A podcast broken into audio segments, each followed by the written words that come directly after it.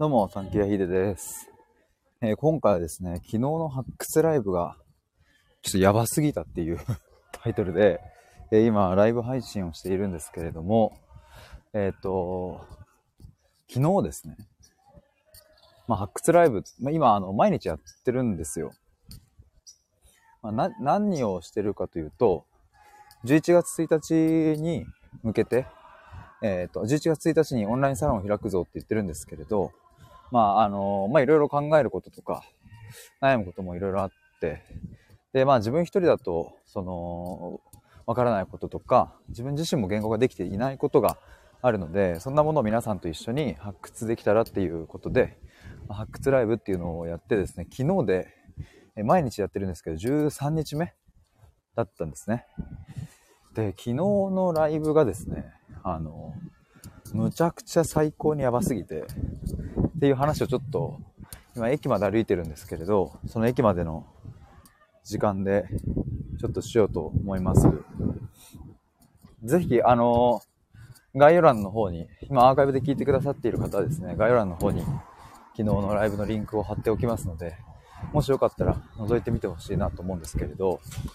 あで、先にお伝えしておくとですね、昨日のそのライブ、全部で1時間半ぐらいあるんですよね。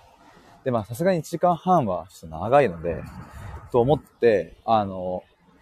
もしよかったら最後に、えっと、まとめっていうのを話してるんですよ。まあ、あの、いろいろ一通り話して、一通り言語化したこと、で、今日こんなこと話しましたっていうのを、えー最後にげ、えーとまとめて、最初から振り返りつつまとめたので、えーもしよかったらその最後のまとめの部分だけでも聞いてもらえるとすごく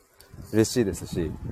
あの、まあ、ざざっくり何がどう話したかっていう結論の部分だけをかいつまんで話しているので、えっ、と、で、タイムスタンプつけております。なので一瞬で飛べますので、もしよかったら聞いてもらえたらと思いますが、まあ、あの何が最高だったかというとですね、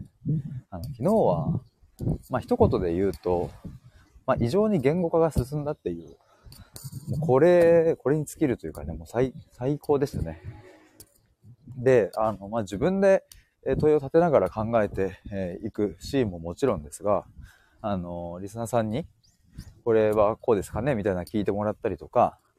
あの、これでこういうことみたいな、いい感じにまとめてもらったりして、あ、そうそうそうそうみたいな感じになったりとか、あの、もうそれが本当に絶妙に最高だったなと思います。で、まあ、あの、ざっくりどんな話をしたかっていうとですね、昨日話したのは、えっ、と、僕が先日、ツイッターでつぶやいたり、まあ、あとは、あの、そのままスタイフの題材にもしたことがあるんですけれど、僕がオンラインサロンの方で、まあ、やりたいこと、うん、コンセプトみたいなところに近い言葉が、まあ、3つほど浮かんだんですよね。ふわっと。4日前ぐらいに。ふわっと浮かんできて、で、まあ、その時は本当に直感的にふわっと浮かんできたから、あの、それをもう少しこう、感覚をこう言語化して、もうちょっと自分のものにしたいなと思って、まあ、それをこう、先日はライブしてたんですよ。で、昨日はそれをもっとさらに深く入り込んだっていう感じですかね。まあ、何の、どんな言葉かというと、えっ、と、一つが悩、悩む土台を作る。もう一つが、えっ、と、葛藤できる自信を作る。で、最後、考える胆力をつけるだったかな。まあ、ちょっと昨日いろいろその 話してて、あ、結局この順番じゃなくね？みたいな。これがこうだってこうだからこうじゃね？みたいなことになったので、ちょっと順番もあんまり覚えてないんですけども。なので昨日話した結論としては、えっ、と、3つに今、そこ順番に並び替えるならば、まずは考える胆力をつける。考える胆力がついた時に、次に葛藤できる自信がついてくる。で、葛藤できるぞっていう風になった時に、つい悩める。一人でもう悩める。もう大丈夫だって思える土台が築かれていくっていう、まあ、そういう流れなんじゃないかみたいなとこの発見があったりして。で、じゃあ果たして考える胆力をつけるって、えーどういうことなんだっけとか、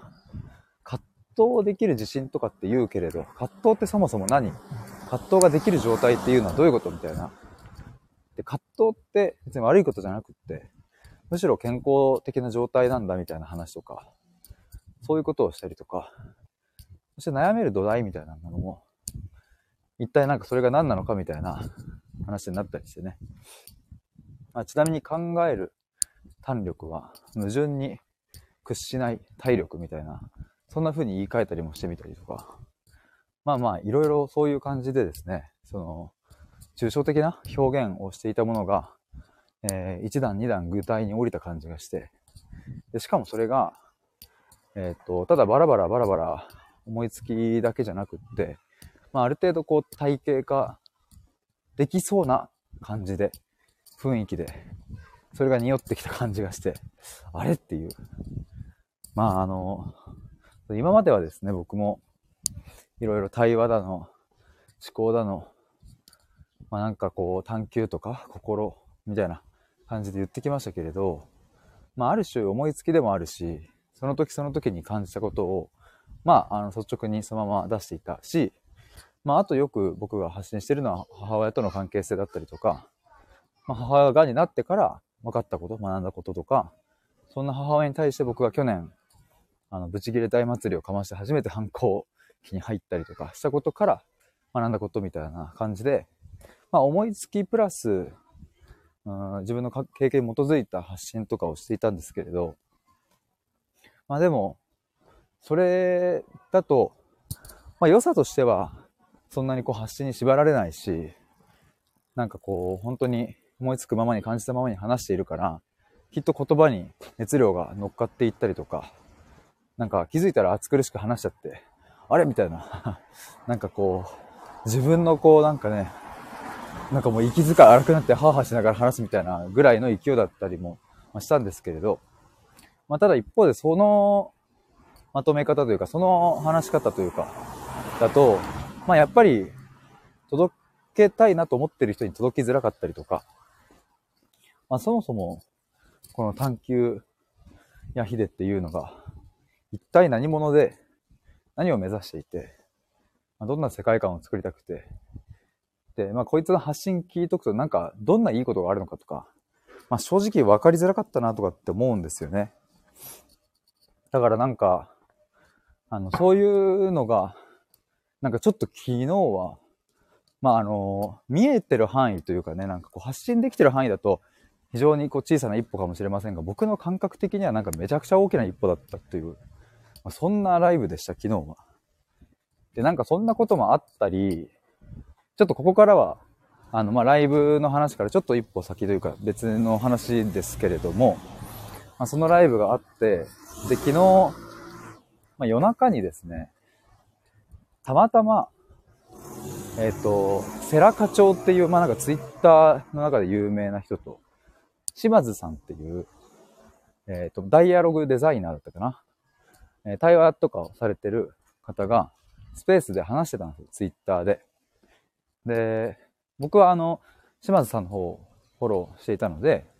ピコンって上に通知が出てきて、あ、なんか話してんのかなと思って入ってみたら、なんかたまたまですね、世良課長のなんか無料公開コンサルみたいな感じで、島津さんが自分の悩みをこう、そこで聞いてたんですね。で、どんな悩みかというと、あの、フォロワー数があまりうまく伸びませんっていうことから入り、まあなんかその原因としては、島津さん的には、こう、あんまりこうね、なんか、断定ができない、表現的にちょっとこう柔らかく、うん、なってしまったりとか、だから、こう、エッジが効いたような表現になってなかったりとか、っていうのも、なんかこう、するのかなと。対話パーティーはたくさんやってるけれど、まあなかなかな、みたいな。あ、でもすごいわかるなと思って、その、ね、なんか断定しきれないとか、まああと、ツイッターの、セラ課長が言ってたのは、ツイッターのプロフィールと発信内容の、まあ、一貫性みたいなところが、まあ、薄いみたいな話だったかな。まあ、ごめんなさい。ちょっとあの、全部記憶はないんですけれど、まあ、そんな話をしていて、まあ、確かにその、うわっと虫だ。虫。おい、話す内容飛んだじゃねえか。なんだっけ。何でしたっけ？えっ、ー、と、あ、マジで忘れた。わあ、くそ待って、なんだっけ？虫一緒。結構でかかったな、今。あ、もちゃさんおはようございます。虫、虫しかも結構デカめでしたよ。虫クソでけえ。え？なん、え？虫ほんとやだな、もう。虫嫌いです。もちゃさん、フォロワー数が増えないと話してましたよ。ありがとうございます。フォロワー数が増えない。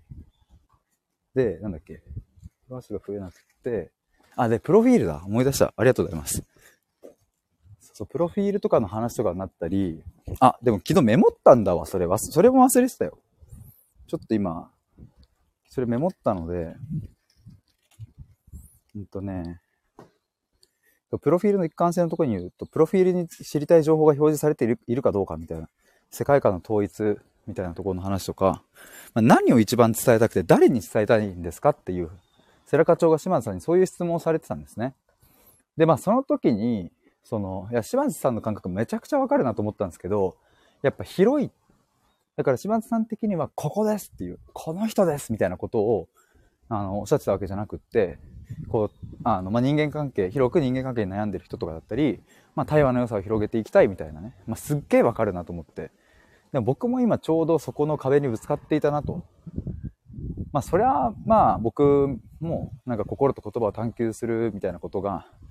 まあたくさんの人に広がっていったらいいんだけど、まあ、やっぱりね、誰に届けたいのって